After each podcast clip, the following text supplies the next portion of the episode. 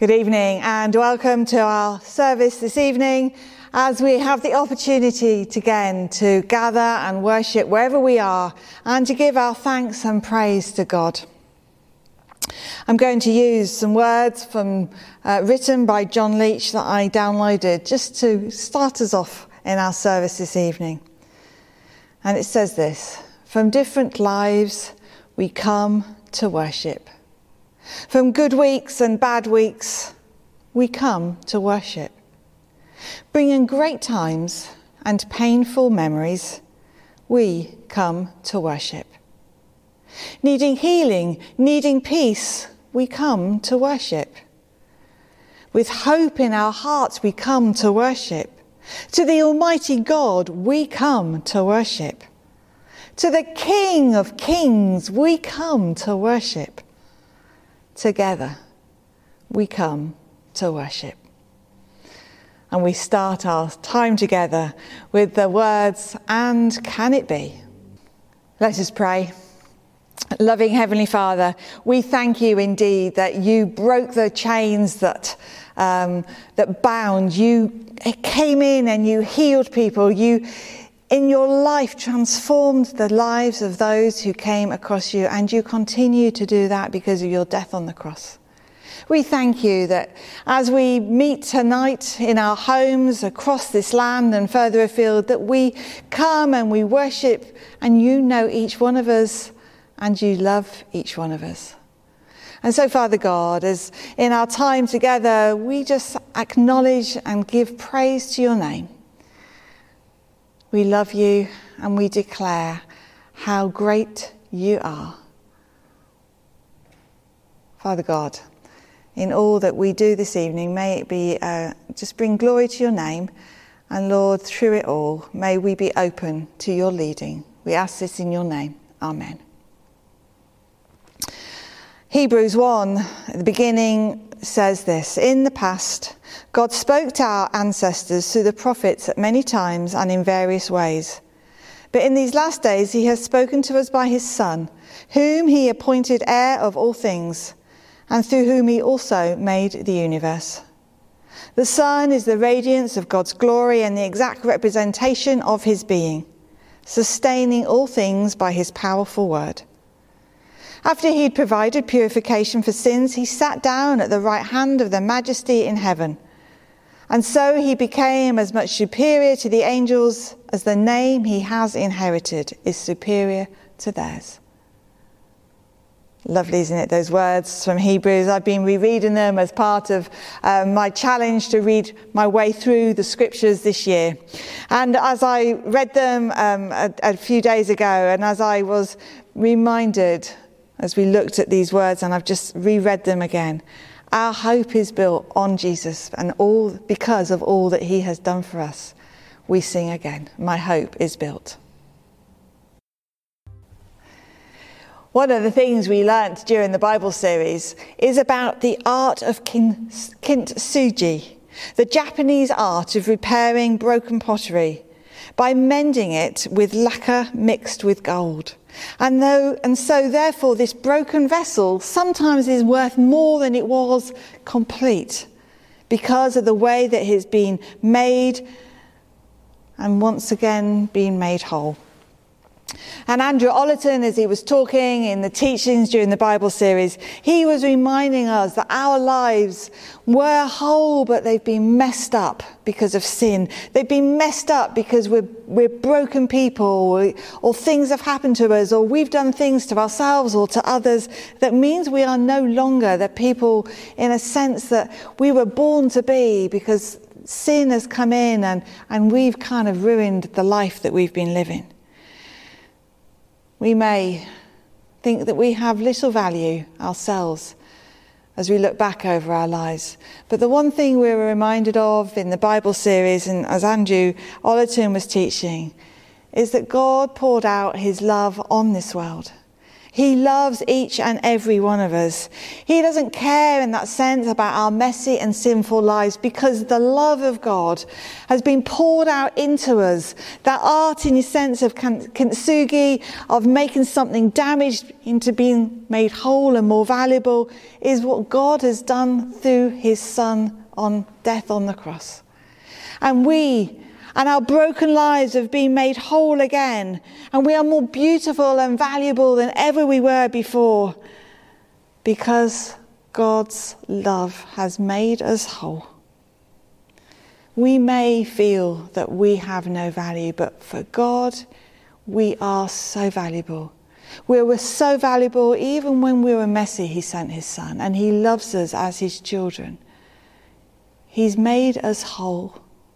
And he wants us to declare how amazing he is and to acknowledge that love to the people we come across day by day and to share that love with others so they too may, may be made whole themselves and know the value of what it is to be called a child of God because they've come and allowed God's love to be poured out like that liquid gold is poured out into that broken vessel to make it whole once again our next song reminds us that we may have been wretches, but the amazing grace of God has come and made us whole. Hopefully, you will have got your notice sheet and uh, you'll have been engaging with it. And uh, it's great to know that once again we can um, just continue, even though we're not able to see one another, to continue in our walk with God week by week. Do read your notice sheet, see who it is on there that needs our prayers, and we'll be coming to a time of prayer in a moment. But we want to uh, give thanks to uh, the faithfulness. Thank you, Ruth.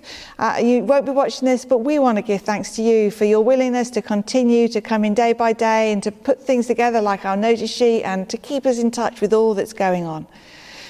And can I encourage you just to keep an eye on what there is um, for all ages to be able to continue the life of RBC maybe even if we're not actually together. And we're looking forward from next week to be able to uh, hopefully gather again on Sunday morning in person and on the Wednesday following that. Uh, as hopefully, once again, with COVID, we are able to reopen because of, um, and, and, gather in this place. Um, if you've not been able to offer yet to Steward, can I encourage you to do so to enable us to open again safely as we gather and worship in this building as we're able. Don't forget you'll need to pre book as before.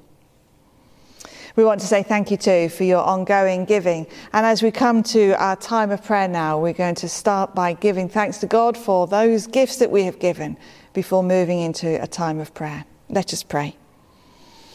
Loving Heavenly Father, we thank you that we are able to give to you day by day, week by week, month by month.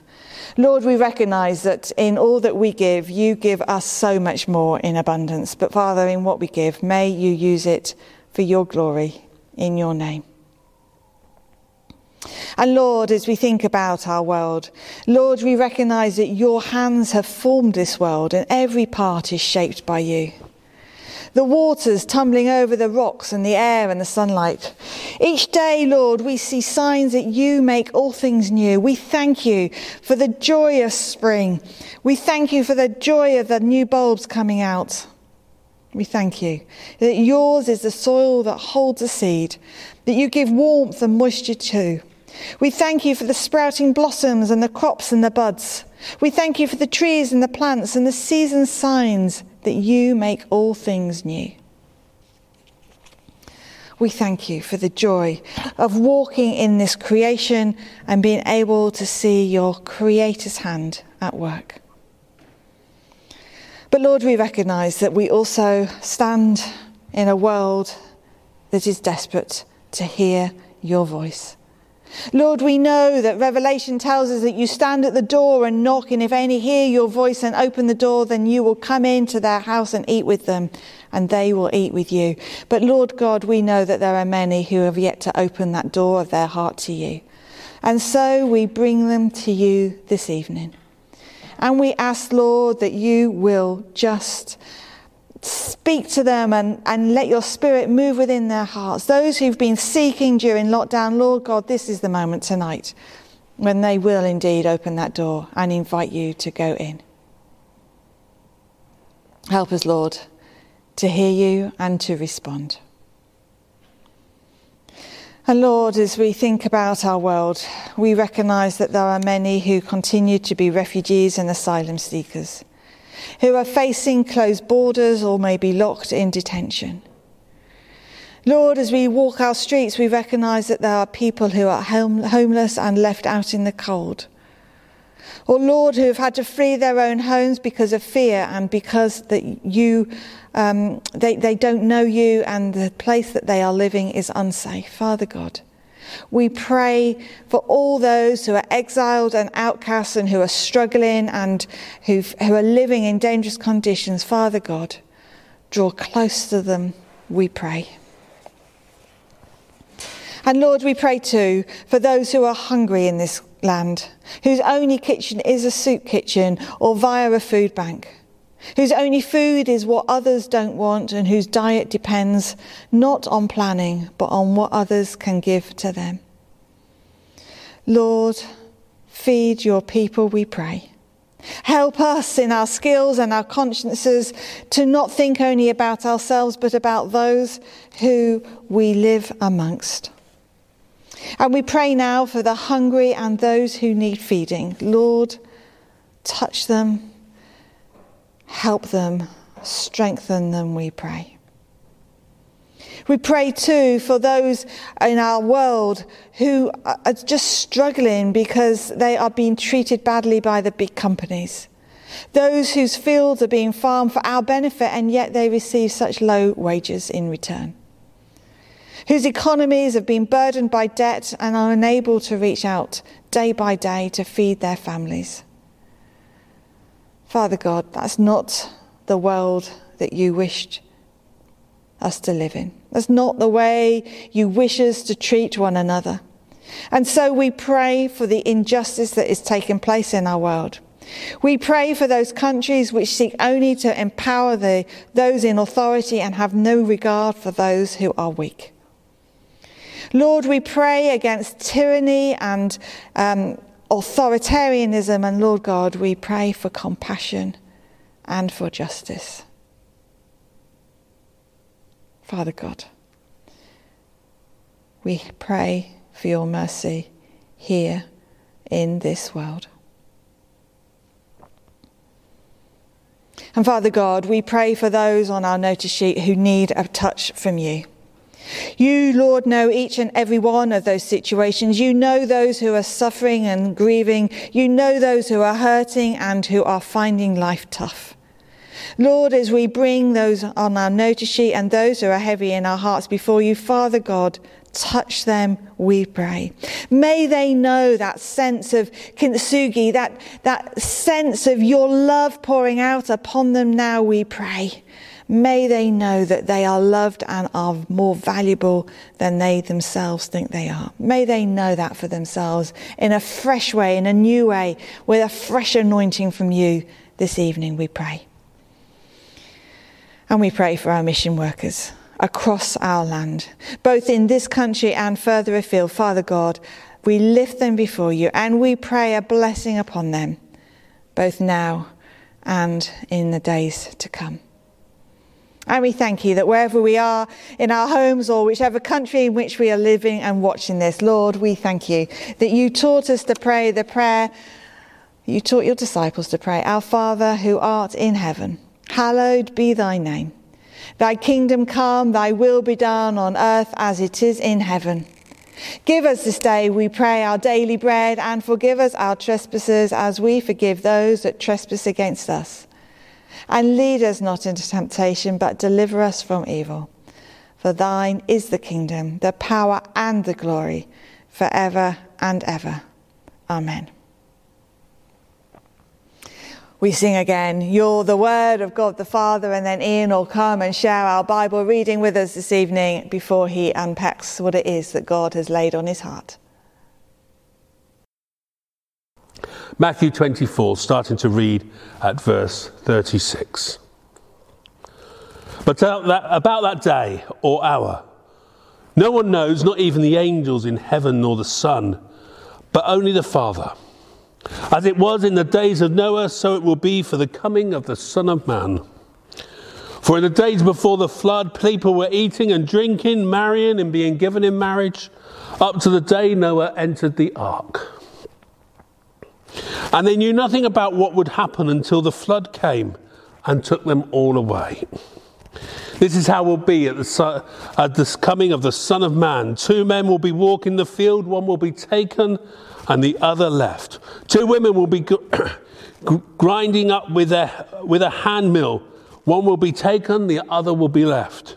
Therefore, keep watch, because you do not want know on what day your Lord will come. But understand this if the owner of a house had known at what time of night the thief was coming, he would have kept watch and would not let his house be broken into. So you must also be ready, because the Son of Man will come in at an hour when you do not expect him. Who then is the faithful and wise servant, whom the master who is put in charge of the servants in his household to give them their food at a proper time? It will be good for that servant whose master finds him doing this so when he returns. Truly I tell you, he will put him in charge of all his possessions. But so that suppose that servant is wicked and says to himself, My master is staying away for a long time, and then he begins to beat his fellow servants and eat and drink with drunkards. The master of that servant will come one day, and when he does not expect him, and at the hour he is not aware of, he will cut him into pieces and assign him to a place with the hypocrites, where there will be weeping and gnashing of teeth. May God give us understanding of his word.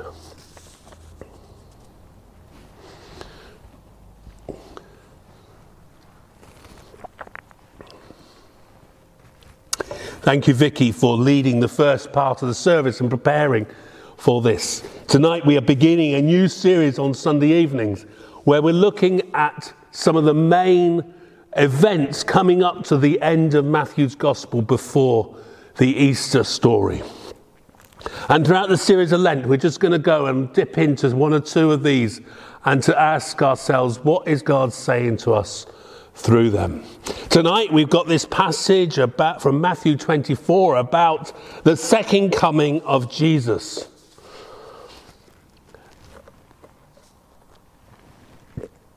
Jesus spends quite a bit of his time talking about his coming again, but what he doesn't do is give us the whole story. Most of chapter 24 of Matthew's Gospel is Jesus answers his disciples' questions about the end times. And in this sermon, we're going to see what Jesus' response was. But the first thing we need to see is that what we don't know is when he will come again. In Matthew 24, verse 36, it says, About that day or hour, no one knows. And verse 42 again, it says, Therefore, and keep watch, because you do not know what day the Lord will return.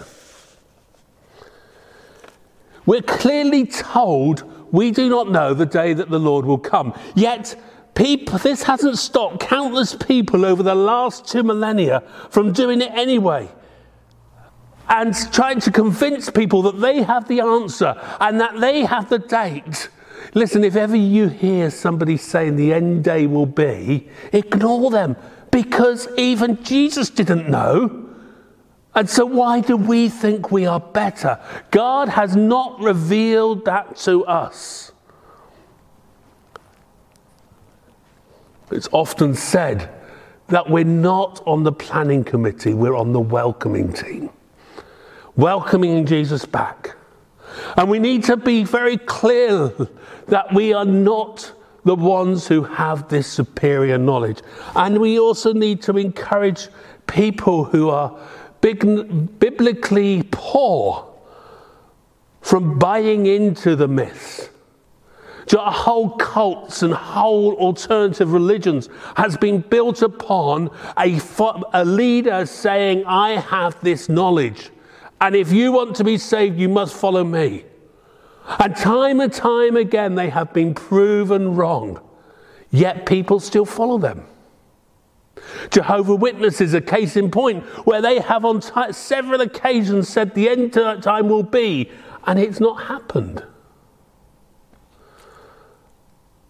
Many of you will know that I'm actually pre recording this serving, service, and um, it's interesting because I am preaching, but it might not go out because Jesus might come again before that. But he might not come back for another thousand years or more. We do not know.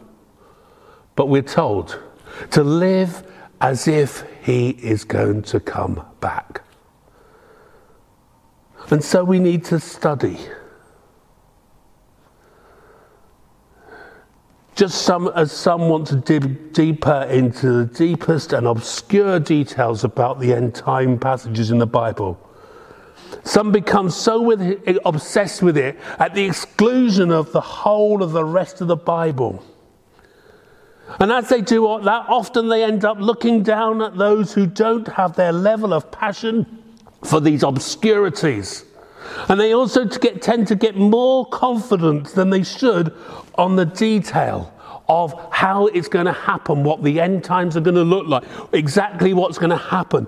The Bible does not make it clear.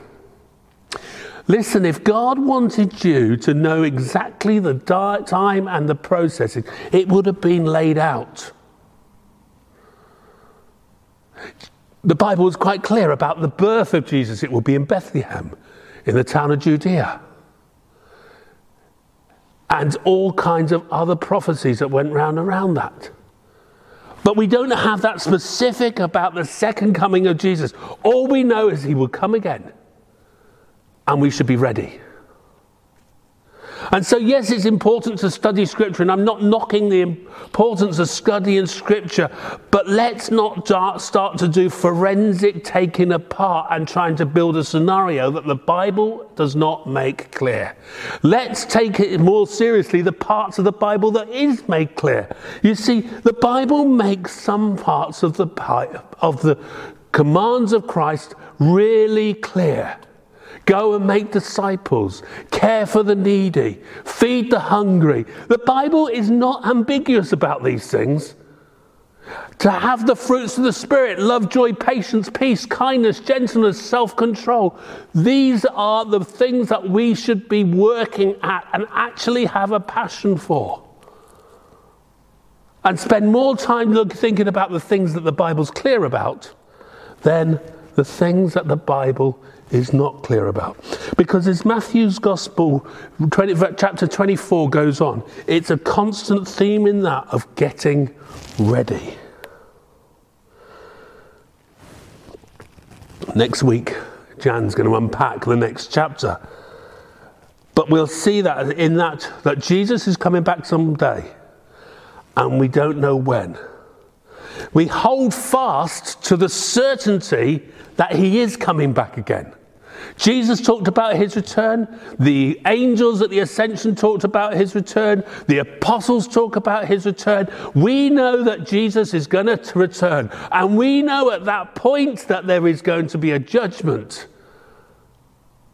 And we know that those who have put their faith in the Lord Jesus Christ will be saved. The Bible is clear. So let's get ready. But as we get ready, let's get as many people to know that truth as possible. Not by rant or by great coercion, but by giving us, giving the passionate story of the love of God to all we know. Being ready is about doing what God wants us to do. Yet we are so distracted by these things, by things at the moment, aren't we? And maybe the distraction has stopped us actually focusing on being ready for Christ's return. We're distracted things by things like money, entertainment, fame, and politics. But as we look at Matthew chapter 24, it says in verse 37 For as it was in the days of Noah, so it will be at the coming of the Son of Man. For in the days before the flood, people were eating and drinking, marrying and giving in marriage, up to the day Noah entered the ark. And they knew nothing about what would happen until the flood came and took them away. This is how it will be at the coming of the Son of Man. Two men will be in the field, one will be taken, the other left. Two women will be grinding, one will be taken, the other left. And so, we need to be careful that we are not distracted from the cause of being ready by money. The God of Britain is probably money. It's a thing that we seem to value more than anything else. We are, it's how we evaluate who winners and losers are. It's how we gauge people. It's what we spend our time desperately running after. And we are getting distracted often from the more important things. Second thing, entertainment. We love our Netflix. We love our Instagram. We are addicted to our phones and Facebook. We love being entertained. How much of our life are we wasting staring at a screen, getting distracted from the more important things? Fame. Many today long for more than anything else to find fame. It is considered to be the most important thing. It might be getting TikTok famous or just having a Twitter post go viral. In so doing, though, we are basing our life values on the fleeting approval of other people. We're getting distracted from the more important things and politics. Dare I mention politics in the church? But many today find their identity and purpose in political arguments. While certainly politics has some importance, many Christians today seem to put ultimate importance on it. We're getting distracted from the more important things. And so, as we have just seen some of the things that distract us, and you may have your list of other things that are distracting you, let's come back to the facts. Jesus will return. We don't know when. Will we be ready? And what does ready be look like? In the last part of Matthew 24, 4, there is that parable of the faithful and wise servant being ready. And the fact that the point that the servant was so supposed to be doing what his master had instructed him. Those of you who are parents, maybe remember those times when you sent your children to tidy their room.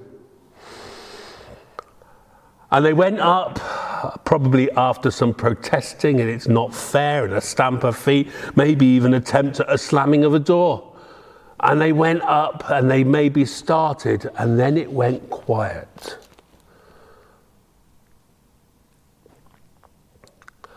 Half an hour later, you start to go up the stairs and you call out, How are you getting on? And you hear this sudden movement in the bedroom as they are, are getting on with the job, saying, I am just doing it, realizing they have been caught not doing it. And as we take our discipleship in Jesus Christ seriously, we need to ask ourselves are we Jesus ready? Are we ready for his return? Are we ready for Him to come right now?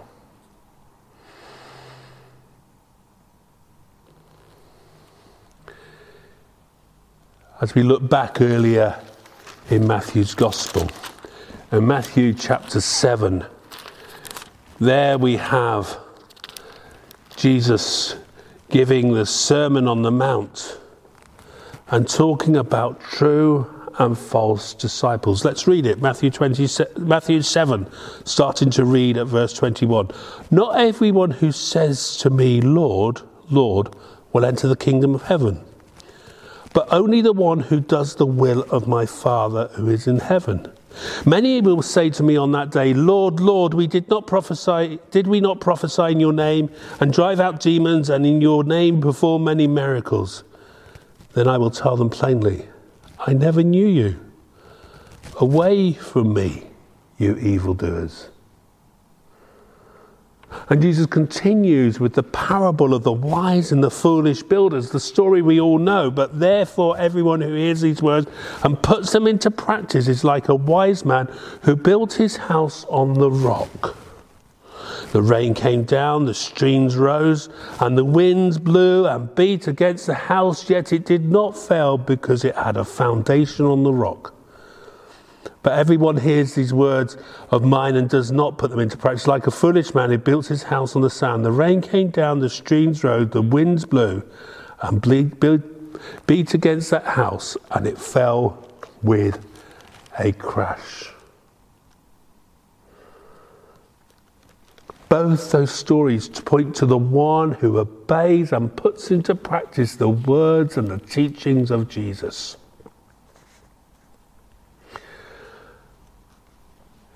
If you are regulars at RBC or online, you'll know that I come from Devon. And uh, I'm very proud to come from Devon, the promised land. It's a beautiful place, and as you go to the, at the coast, you'll see these great big cliffs.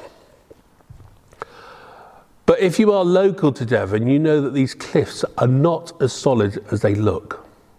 Most of them are made of sandstone, a red coloured sandstone. And when they get wet, very wet, and saturated, often parts of the cliffs will fall away into the sea. And as you look at them just after a cliff fall, the whole sea for a, probably nearly a mile around has gone red as the rock is devol- dissolving into the sea.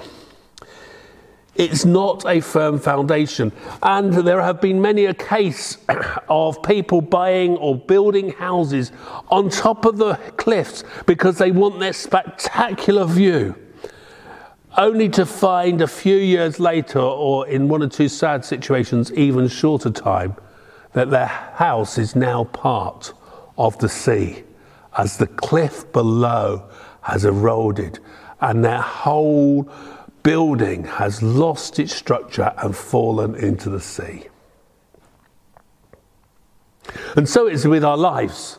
Jesus teaches us to build on a firm foundation, to build on something that is solid. And what is solid but Jesus and his words? That, that's what we're called to build. Because one day there is going to be an almighty storm when Jesus comes back again, and only firm foundations will last. If you built your foundation on money, that's going to dissolve. On fame, we all know that you tend to be famous for five minutes before it goes.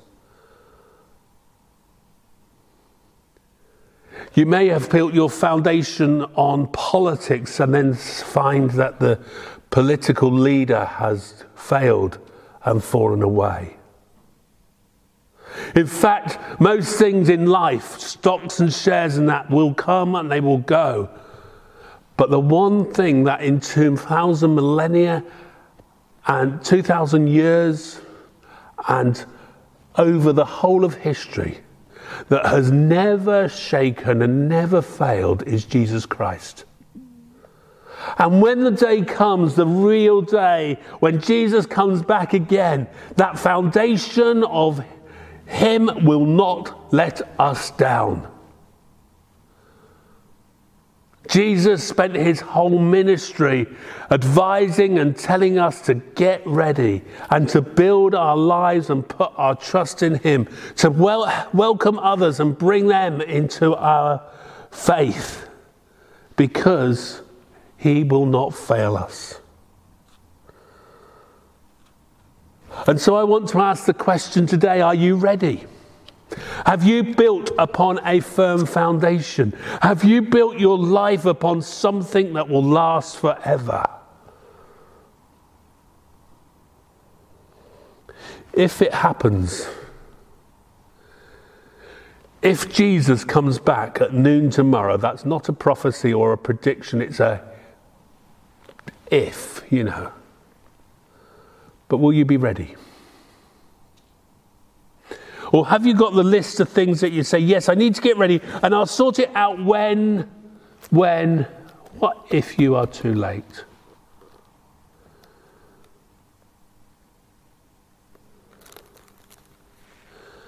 As we go back into earlier Matthew's Gospel, Matthew 24, before that part where we read, and I want to read two verses from 11 and 12 of Matthew 24. And many false prophets will appear and deceive many. Because of the increased wickedness and love of most will grow cold. But the one who stands firm till the end will be saved. It's a frightening idea that many will be lost because we leave it too late to get it sorted. The Bible is clear, it teaches us that Jesus will come again, and we need to be ready. It's no point saying, I'm sorry, I was just. Think about the parable of the ten virgins. It's no point trying to give an excuse. The note from your mum will not help, the note from your teacher will not help. We've had warning. And we have been shown the absolute love of God who longs to bring us into a relationship with Him. Now, let us get ready. Get Jesus ready. Examine ourselves and ask ourselves if Jesus comes, will we be ready? Will we be ready to hear those words from our Saviour? Well done, good and faithful servant. Amen. Let us pray. Our loving Heavenly Father, we just praise and thank you for your great love for us. We adore you, Lord, because you have made it possible for us to have a firm foundation. And Lord, we pray today that as we worship you, as we come in relationship with you, may we know your hand upon our lives. And Lord, if there's anything within us that needs to be sorted, Lord, point it out for us. Point it out in this moment. That, Lord, we will know your restoration and your help. We pray this in Jesus' name. Amen. Our final hymn this evening is that great hymn when peace like a river, it is well with my soul. Thank you very much for being with us at RBC this evening, and we pray God will have met you where you are, and you will know God's peace and help. And now may the blessing of God, the Father, the Son, and the Holy Spirit be with each one of us this day and forevermore. Amen. As this service concludes, there'll be a piece of music playing for you to stop and reflect to. You shall go out with joy. God bless.